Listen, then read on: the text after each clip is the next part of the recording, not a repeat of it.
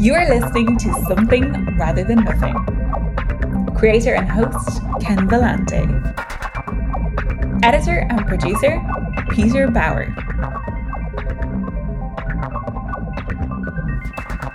This is Ken Vellante with the Something Rather Than Nothing podcast, and uh, really excited to have Jenna, Ari, and Ash from the great band uh, Tooth. Um, really excited to have you on chat art and philosophy, and um, also have guest host Aiden Vellante. He's a musician and uh, metalhead. Uh, so we got a group of metalheads here, all uh, instead. So, um, just wanted to welcome you all to um, to the show. Thank you. Thank you for having yeah, us. Thanks so much for having us.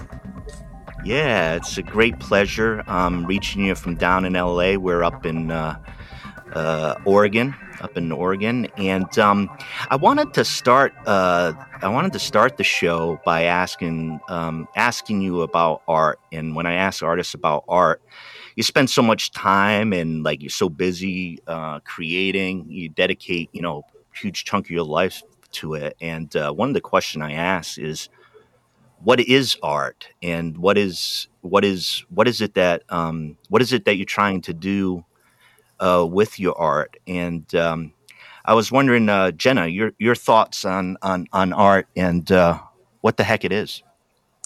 Ooh, um, I'm sure you come across someone every time like, oh, that's such a loaded question. Um, I think art is uh, a language of expressing emotions. Um, maybe not a language that uses words necessarily, but um, a a physical, a uh, visual language, um, just kind of manifesting uh, what's inside. You find emotion to be a huge part of that in your thinking I would say so, yeah. Ash your thoughts on art Um, yeah, like Jenna said, super hard question. Um, it's funny. I also I like studied art history. Um, it's kind of like my bag, and I feel like that's one question that was recurring throughout my whole time doing that, and never really was resolved. But um, I think you know art needs to speak to like a larger um, kind of uh, like a larger societal and cultural context that people can relate to. Um, I mean, I think art isn't really doing anything unless it um, is trying to achieve something like beyond the artists themselves. Um, in that, you know, it's like you know helping someone or revealing larger like themes in um I don't know, like a culture or society or something like that. I think it has to be active in that way. Um, I think um, it's a really good like method of kind of um, like articulating uh, articulating things that like we can't necessarily in everyday and like revealing stuff through like kind of symbols or through um, more like intuitive ways of like uh, communicating. I don't know if that makes sense. I feel like I'm sounding a little like esoteric or something, but um, I think all good art has to uh, be it has to speak to something beyond the artist who's making it. Yeah, no, I, I, I hear what you're saying, and I, I heard a piece in there as far as like trying, you know, it's the way of expressing things that it's a unique way of expressing things, and I found that the like complicated emotions and things like art, uh, you know, can be expressed um, through art. Um, thank you so much. Yeah. All right, um, and this last one for Ari, same question. Uh, you know, what is art to you? Like, uh, what's the importance of expressing yourself uh, through art? Yeah, Um, I've I've um, been surrounded by art my whole life. My both parents are artists, in their own ways. And I think it's a therapeutic necessity. Um, it allows you to connect with others, even your subjective opinion. And of course, like the art itself is subjective. And I think it really serves as a cathartic release. And, you know, I think it leaves a footprint in this world. It leaves, you know, it's what you leave behind when you're gone. It's immortal. Yeah. I love that. I love that's that. really powerful, and I can totally, I can totally relate to that. Like being an artist myself, um, kind of the way that you put it was super relatable. Sometimes hearing uh, other artists describe art, you know, kind of how they understand it. Um, sometimes, like I feel like it kind of reflects back onto me, and I look at it in a different light. So yeah, I Yeah. appreciate that. Thank you. Okay. What is fairy doom? Tell us. Does, does anyone want to go? Tell us what fairy doom. I believe it. I believe what I'm hearing is fairy doom. It feels like fairy doom. What is fairy doom? Uh, well, Doom. oh. Yeah, you go. You go. Yeah. if you want the honest answer, Fairy Doom was something, I guess you would say, uh, something quickly um, put together to put in an Instagram bio to separate us from uh, the other acts that we, uh, I guess, manifested from in, in our local scene. Um, it sounded cool. It was the first thing uh, popped in my head, uh, sitting in my bedroom from at least the memory I think I have of writing it in on our Instagram bio when we were first making a social media account after what are maybe two jam sessions. Um, but uh, I noticed that sometimes when you come, you coin a, a term or genre or niche um, thing like that, people really connect to it, and that's the last thing we would have expected for something like that. But people want to know, like, well, what is it? And that's why we're here right now. People want to know what it is, and Yeah. uh, now what we could say is, uh, it's you know our specific brand of art and music, or our lyrics, our our instrumentation, our melody. It's um, it's a magical poop of uh, what we create, basically. also, our our name as well, because Of course, Fae and Faetooth is Yeah. the most obvious part. Yeah. Yeah. just a way to connect out I there. was I was gonna add to that. I think uh, Fairy Doom kind of like speaks to our like sonic aesthetic, and then also like our more like li- thematic elements in our lyrics, and like how we like kind Yeah. use like or we we merge like folklore with like more heavy genres. hmm I was just talking to the producer and editor of the show, and he talked about um, a very different band, the Decemberists, and his kids referred to it as scary forest music. I love that. Well, the hazards of love, the hazards of love in particular, scary forest music. So I, I feel I'm, I'm- in the forest with you Yeah. too. So there's a, you know, a cousin relation there. I was gonna say that's like kind of like a distant relative, like I don't know, like goblin punk. Yeah, just like create a genre of some sort of mystical uh, element, and then plus, you know, gen- uh, random music genre, and then boom, you got a new niche, and people go crazy. Yeah, yeah. Well, tell, take us, take, take, take the listeners into like, you know, just just what's going on for you. A recently recognized heavy metal album of the year and, on Spin, and I know you've been getting a lot of attention and a lot of people listening to your music and say, "Wh- wh- "What's going on? What's it, Tooth?" and you know, jumping in on that. What's what's it like for you now as as a band, like creatively or managing that and figuring out what's next? What's going on? Uh, I mean, it's it's pretty hard to say. I mean, I feel like we're the same band that we started with. We just really kind of honed in and like developed our sound and our like musical, strengthened our musical relationships because we've been at it for a while, um, even outside of this project.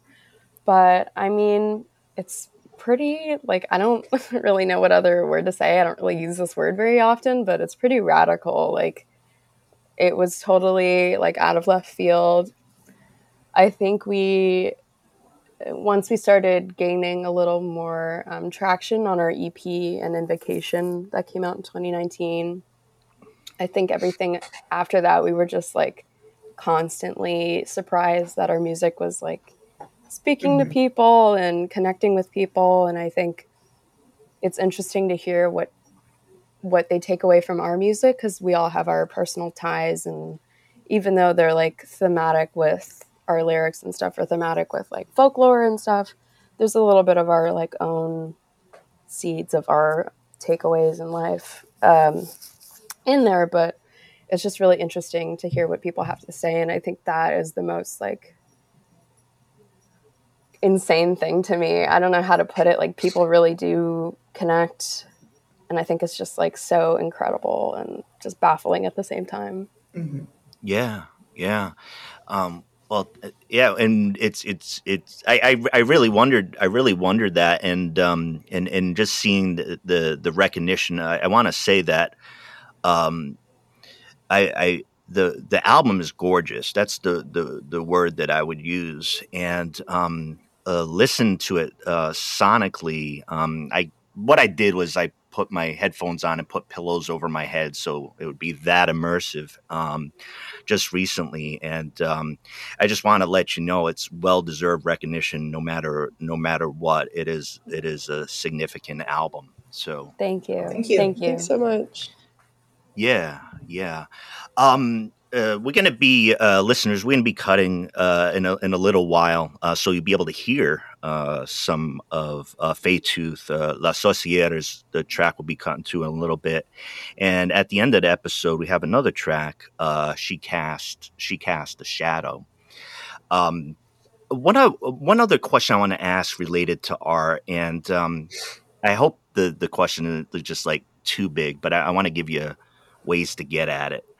Um, is the role of, of of, of art changed? Um, and I'm talking about recent events. I've done the podcast through like the pandemic and this political upheaval and you know significant issues facing us with climate change and, and such. And I've had different answers uh, from guests about the role of arts. And some folks have said, "Shit, it's more important now than ever. It's the end times," or some will say, "Look, it's always been the end times," you know.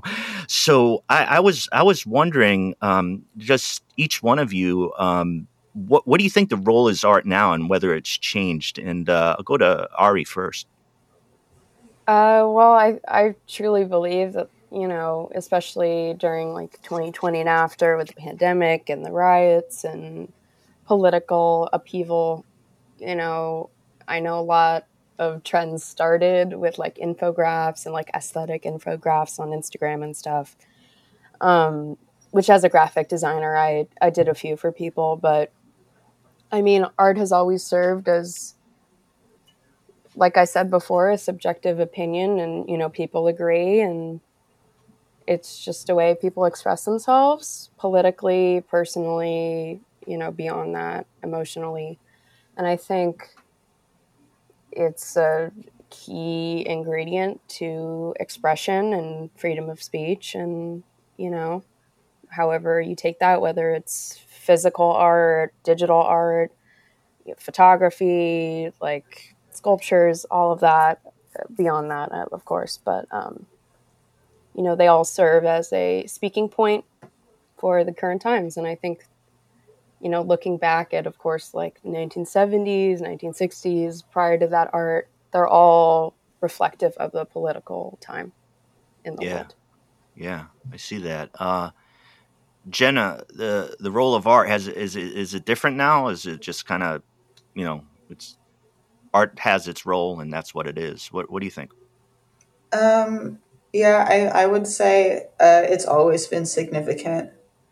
Um, me with current i also would go off of what ari said in the recent um, since at least 2020 with um, the pandemic and um, uh, the riots across uh, the us uh, relating to the uh, systematic, uh, you know, police violence. Um, I would say specifically art done by marginalized folks, um, such as like uh, Black and Indigenous people of color, is more significant. Um, not like as if more than ever, ever, but it's important to look to certain artists and see um, the art that has maybe been uh, overlooked and music that's been overlooked and artists that have been overlooked um, due to just straight up, you know, racism or just privileges of other artists. Um, and especially in certain kinds of music too, where you would go back to something in, in the metal genre and see like looking to black metal where there's this, you know, serious issue with Nazism and fascism.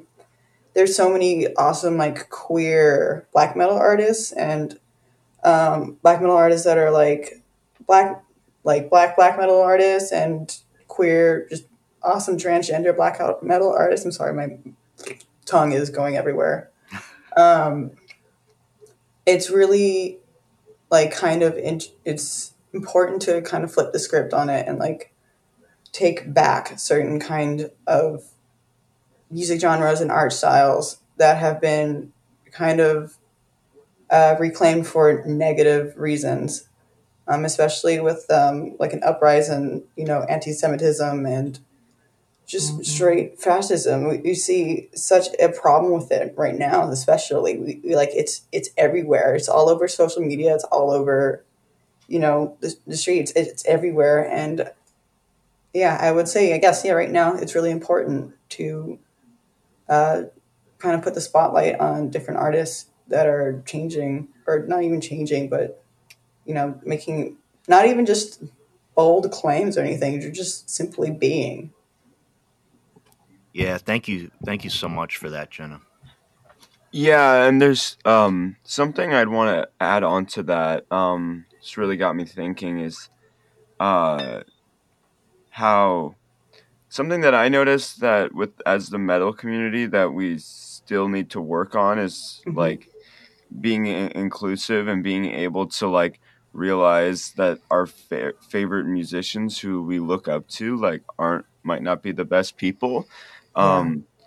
a big one for me is um uh the pantera fan base. Yeah. Like, i i see like posts about it and, and everything. Like i literally saw one the other day. Um and it was just it was just kind of talking shit on um Phil Anselmo, which honestly kind of deserves because you know he's I, am familiar. Yeah, said some awful things, and then there's still things. people who will just blindly defend him, and I think that's like just um, an issue that you know something that needs really needs to be addressed, and something, um, you know. Yeah. You, go ahead. Yeah, I was gonna say it's just like, you know, I'm I'm not like a Pantera listener, but I'm, I'm familiar with these issues. And like sometimes we run into things I think we've talked amongst ourselves where like we run into issues where maybe a publication will want to reach out to us, but that publication has highlighted a certain um, artist that has been known, you know, along those lines to do something like that. And, you know, it's we're treading a line where you're like you don't want to associate with that. And if if publications are going to still put these people on a pedestal or put them on the front page of something like do you really want to associate with that? Or do you want to try to highlight the other people that are doing even better art and current and you know not rehashing the same thing that's been done you know? You know yeah. we can you know appreciate the, the music. I, I you know this is a complicated you know line a lot of people tread is the the artist versus the art. And i think you know it's contingent you know for the person. But i i think we don't need to put certain people on pedestals anymore is what i'm trying to get at. Yeah. Yeah. Thank thank yeah. Um and uh, I, I really appreciate your comments. Um you know, just around representation. And uh, one one of the interesting pieces I've had um, uh, 16 uh, indigenous guests from over 20 tribes, and and I asked them the kind of the the question is, you know, is what's going on now? We're seeing like more TV shows, Rutherford Falls, Reservation Dogs. We're seeing more music and you know does this does this feel does this feel good you know they feel it's going to go away and um, one of the things I've gleaned is that there's a there's a real vibrant movement uh, for inclusion that um, uh, that you know there there's there's hope in that things are uh, progressing in that way. I even had one guest say, "Well, you know, it's like when do you know that you've made it like culturally?" And, and, and she was like, if they show an indigenous family at a in a McDonald's commercial, like right. I just like mm-hmm. see myself for the first time like at McDonald's. It's so corporate it, it's America. Just, yeah, it's like it's it's it's. Um, Ash, we've had you chomping at the bit here uh, mm-hmm. with the with the uh, uh, question. What is, what is the role of art? Do you see it as being any any bit different uh, nowadays, or has it kind of held its uh, position uh, over time? Um, yeah, I mean, I think I'm definitely leaning towards the latter. I think it's always been pretty essential. Um, I think if anything, now it, it, I think it's important to like have a sense of like organization within um, art spaces, uh, specifically with like I think what we've seen in like DIY and like local music scenes has probably been the most powerful that like I've experienced being an artist in the city. Um, I think, you know, as much as like one artist can do with like an individual project or album or song or release, um, it's only augmented when there is a community that's like supporting them. Um, so I would maybe say like more so than art, it's important to have like uh, a, a support system and network of artists who are able to like speak to like you know cultural moments like as they as they happen and um, as we like all collectively deal with it. Yeah. Yeah, thank you. Um a question before we cut to the cut to the um, cut to the track. Um, uh, one of one of the things um, I, I, was I was wondering uh, is about you've worked you've all worked together collaborated together for for a bit of time and uh, can can any of you speak to just I can hear it um, I would assume it in your output and, and how you've described it. But what is it about um, the the collaboration and what you Tooth had going into say recording this new album that you that you had there? We can hear it, but how does that contribute to your relationships and in your creative uh, endeavor? Uh, sorry, I was waiting if anyone was going to go. Um, I didn't see a name. I was like, mm. uh, I mean, we've known each other like personally. I want to say I've known Ash for nine years this year. Um, I've known Jenna for about seven or eight, and our drummer Raw um, around that same time, seven or eight. And I, I think we, you know, started out as friends in the creative community. We met um, our drummer Raw at a show, and I met Ash at school. And through Ash, we met um, Jenna. And then I think just beyond that, we experimented. Sorry, my cat is like rolling all over my table right now. This is a cat. like, this is a cat friendly. this is a cat friendly podcast. It's happened many times. It's fine. Okay, good. Okay, um, yeah, she's like on her back right now, next to the computer. um, anyways, uh, where was I? Um, uh, we've had a you know a really I don't want I want to say like honestly juvenile like project before this. It wasn't very like rooted yeah. in anything. We were just very like not adults yet, just exper- experimenting like you know being in the punk scene where we grew up and I think that really reflected on us at the time and you know that had its moment and then one day we were just like let's freaking jam. We we haven't done that in a while. Think this was like a couple years you know prior but um we just started out on like a jam session and i think you know our initial connection just like was really rooted in creativity and music and our own, you know, personal friendship connection. And I think we really leaned into that. And, you know, we all share the same music taste, or at least generally, like beyond that. And I think it just really blossomed from there, which is like really cheesy to say, but it's true. We just really mm-hmm. trusted in each other. And yeah, we just kind of ended up with our first EP, which was like, you know, very early on, like literally first four songs we wrote, we just immediately put them on there. And then after that, we, you know, the mid pandemic, we were like pretty early. I don't even think Ash was like 20 yet. Maybe.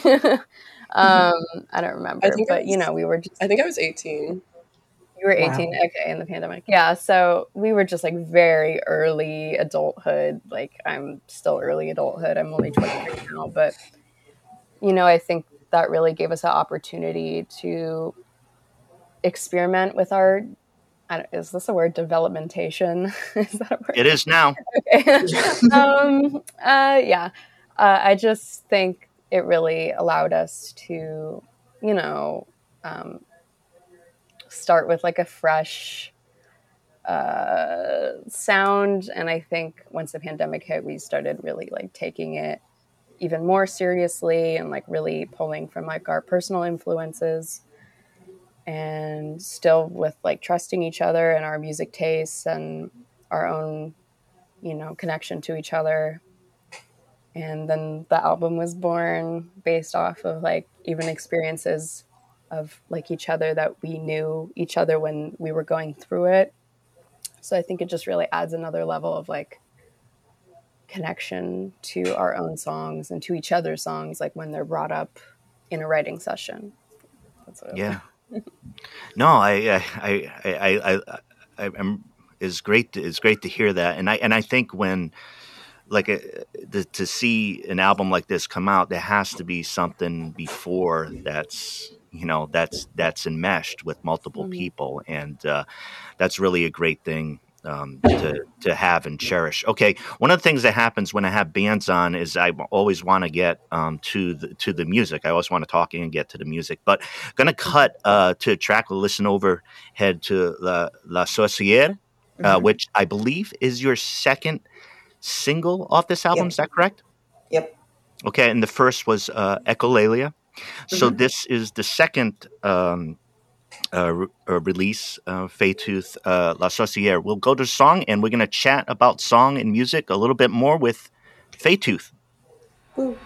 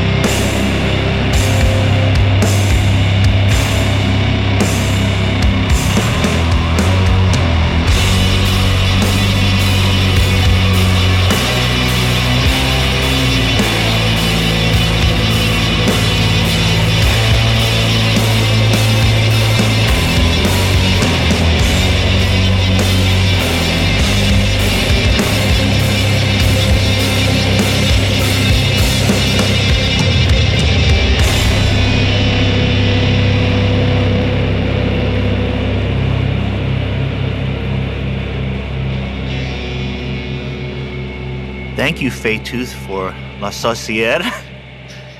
uh, incredible, incredible, incredible track. Um, I'd read that it was uh, possibly inspired by a cult film, the Belladonna of Sadness. Is that correct?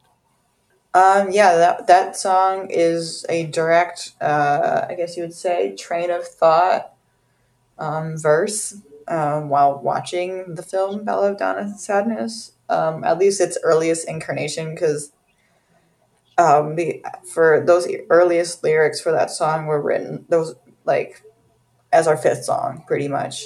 Um, and then it, it evolved over time, like over a year or two, you know, pandemic times. Uh, but yeah, uh, directly uh, based on that film and my reaction to it. Maybe a slight narrative shift, but um, yeah, that was uh, that's pretty much my train of thought.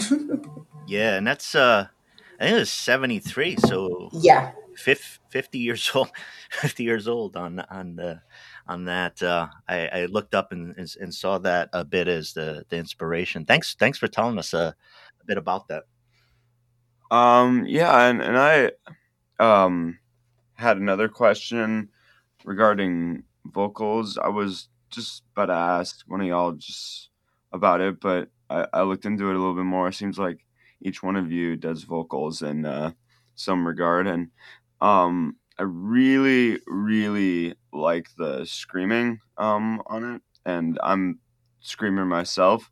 Um, and I was just wondering, like, um, like, uh, how did you how did you learn? Like, like was it like on your own, or I I, I took lessons, um, but yeah, I, I I guess I just wanted to see like what other ways you know people have learned because I mean, it, it's.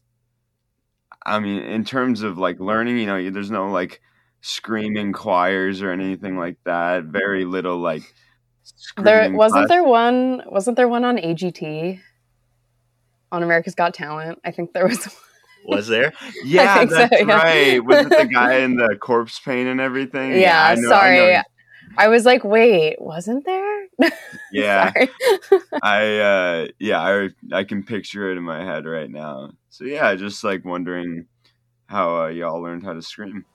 Um so on that song specifically, there's uh there's like three different vocals on there and it's really challenging. Um but basically as for me personally, um I have I kind of the way I, I think of it is that I was a really weird kid and I was always screaming. Um, like, just, I was a really odd kid. And um, my sister, I have an older sister, she's eight years older than me, and um, she is basically who got me into heavy music. Um, my my mom basically one day was like, "Hey, Jesse, which is my older sister, can you please like put some music on Jenna's iPod from your iTunes?" Mm-hmm. And um, she was like, I remember sitting in our in our back office in the computer room basically, and she would go through each song. She like, is this okay? And I'd be like, yeah. And then she would look shocked because it would be like Lamb of God or something. She was really, it was like really early 2000s, you know, metal. And she was, she was a crust punk. So, she, but she had a really like vast uh, music taste. Um, so I was listening to that stuff when I was like 10. And um, as for starting to do the vocals, like kind of mimicking it, it really started with had more grungy bands, like a band called uh, Babes in Toyland. Um, I really liked the singer um, Kat Bjelland's voice. It's like this really ugly kind of like stepping on a cat scream. Yeah. Not really a metal scream though. It's kind of just like really chaotic. And I was like, oh, like I think I can do that. And so I think maybe a, a couple years ago, um, maybe years ago at this point, um, probably 2017 as when I was like, okay, I'm, I'm gonna try doing this. And so I was just basically copying um, vocalists I like, and it was definitely not any anywhere near what the quote unquote right way to do. I was definitely shredding my voice um, until like down the line, I was like, you know, starting to do it actually regularly. And I was like, oh, I can't feel like I'm to black out every time I'm doing this. So um, I think it was just like a mixture of some TikTok dude, uh, I, I forget his name, that was kind of giving screaming tips. And then David? Yeah, probably him. Yeah, and then uh, just Extreme uh, Vocal Institute. Yeah. oh then- yeah, yeah, I yeah, know yeah. and just incorporating just like basic vocal warm ups into it. And so just kind of figuring out what works for me and doesn't hurt um, anymore. And I've, in the last couple of years, basically, have tried my best to improve, uh, especially in, in live settings, because now we're doing it more as we play more live. And then when it came to uh, when we recorded our album, because I can't really listen to our, our EP that I consider a demo at this point. My, I, it's very novice what I consider. Yeah, I, I agree. It's so Um, far. Just um, is when our producer Joseph really like encouraged me um, to do some more vocals that I wasn't necessarily like comfortable or tried before in any setting at all. And so those were the first times where I tried much lower screams and he, I kind of credit him to kind of pushing me and not pushing me to like I'm in pain, but like he was like you you can you can do that, like just do it.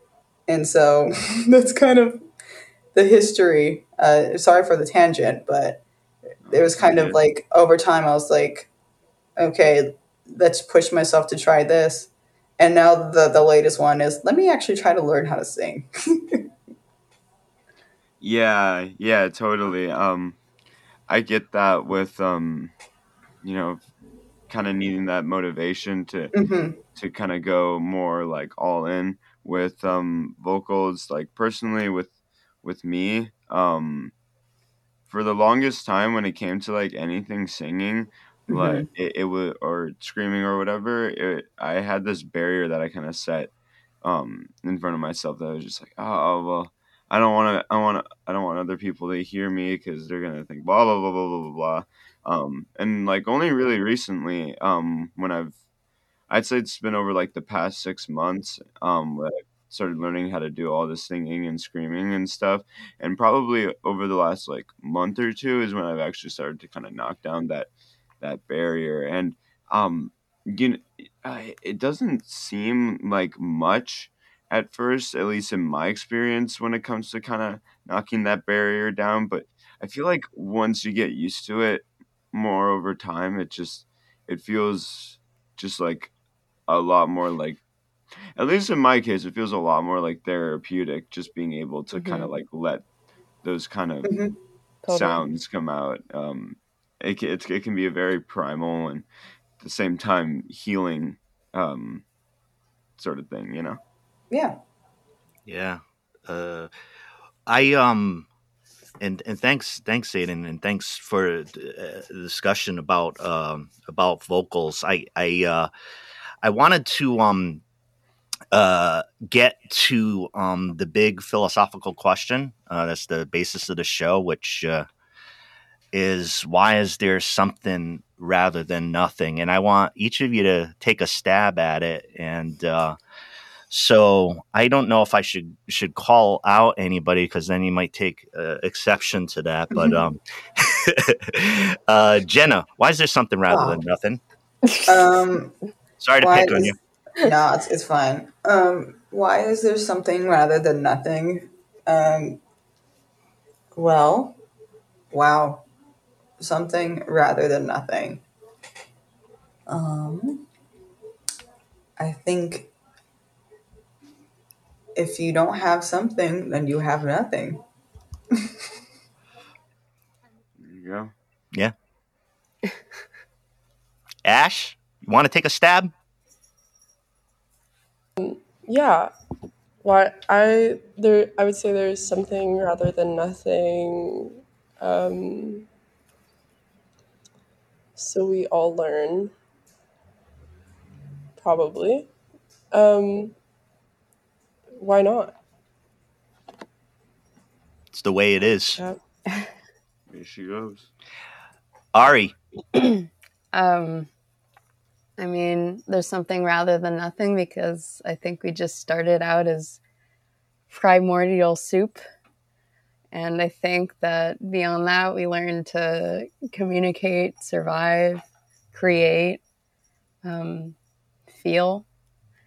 I think, you know, uh, life, I mean, before life, even, I guess you could say like inanimate objects or something. They just exist. They're just pieces of matter in this uh, crap hole of life. I want um, I want uh, everybody to know um, how to uh, how to find your material. How to how does how do the listeners uh, interact with your art? Find find your tracks. Can uh, can you let fo- folks know about that? Does anyone want to go? You got it. Okay, I got this. Uh, all right, here's a long list. Our music is available at faetooth.bandcamp.com, Spotify, Apple Music, Deezer, uh, Pandora, even SoundCloud. Uh, there's a couple in there. Oh, YouTube Music. And you can find us for announcements at Instagram at Faetooth, Twitter at Faetooth, YouTube at Faetooth, TikTok at Faetooth. Uh, and any other accessible links are available at linktree slash Faetooth or linktree.com slash Faetooth. So, or wait, is there no dot .com in Linktree? I don't think there is. Scratch that. It's link dot linktree dot ee slash Faetooth. There we go. Awesome. Um, so that's where all of our links are. They lie in that link tree. So if anyone wants one shot for everything, it's in there. you got some uh, merch like through Bandcamp and stuff. uh, not currently at the moment. I Okay. print everything. I just haven't had the time to keep up with the demand. It's a very um, growing demand, a fast growing demand. Um, but we have cassettes up there. Uh, I think they're sold out right now, but they will be coming back. I believe we'll have EP cassettes soon.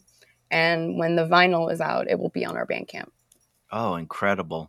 I've seen uh, up up here in the Pacific Northwest. There's been a huge kind of interest in, uh, and it's been part of the metal scene for a while with cassettes. But seeing cassettes and Mhm. CDs and VHS tapes, uh, rather than just a niche or a return, it's like there's a hankering for the thing, for the physical Yeah. thing. Yeah, immortal. Uh, do you feel that as well? I mean, I I think I don't know something around the digital that you can access the digital, but it, I've just been surprised and fascinated by the market for the physical objects, a whole CD market again up in the Pacific Northwest, which was really not fathomable. like uh, I don't know, my experience a couple years ago. You see that demand for the physical stuff uh, that you put out? Uh, definitely. Mhm. Yeah. definitely. It's pretty wild um, that people want to buy it and keep it forever, or at least it exists in the world forever. It's pretty wild to me. Yeah.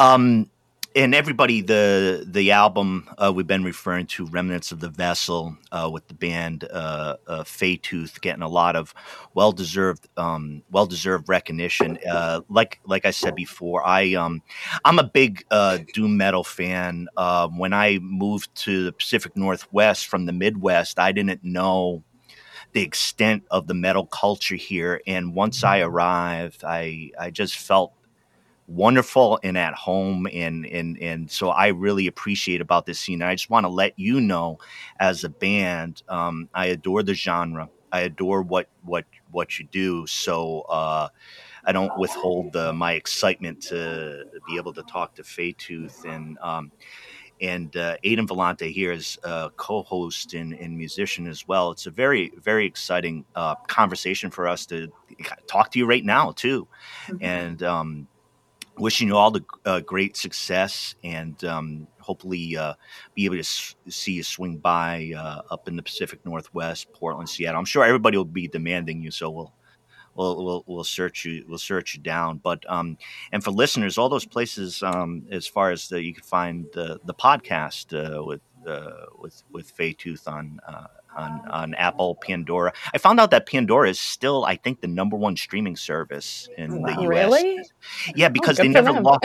I, I found it so strange because the, the the podcast took off on Pandora for a bit for a while, and I'm like, Pandora still exists, but the amount of subscribers when they first started, they still have more subscribers, or that might have changed. So, I don't know, you can find it. You can find it everywhere. Um, wanted to thank you, uh, Aiden, and, and thank you, Ash, Ari, and, and Jenna for coming on the Something Rather Than Nothing podcast. Um, keep up the great work.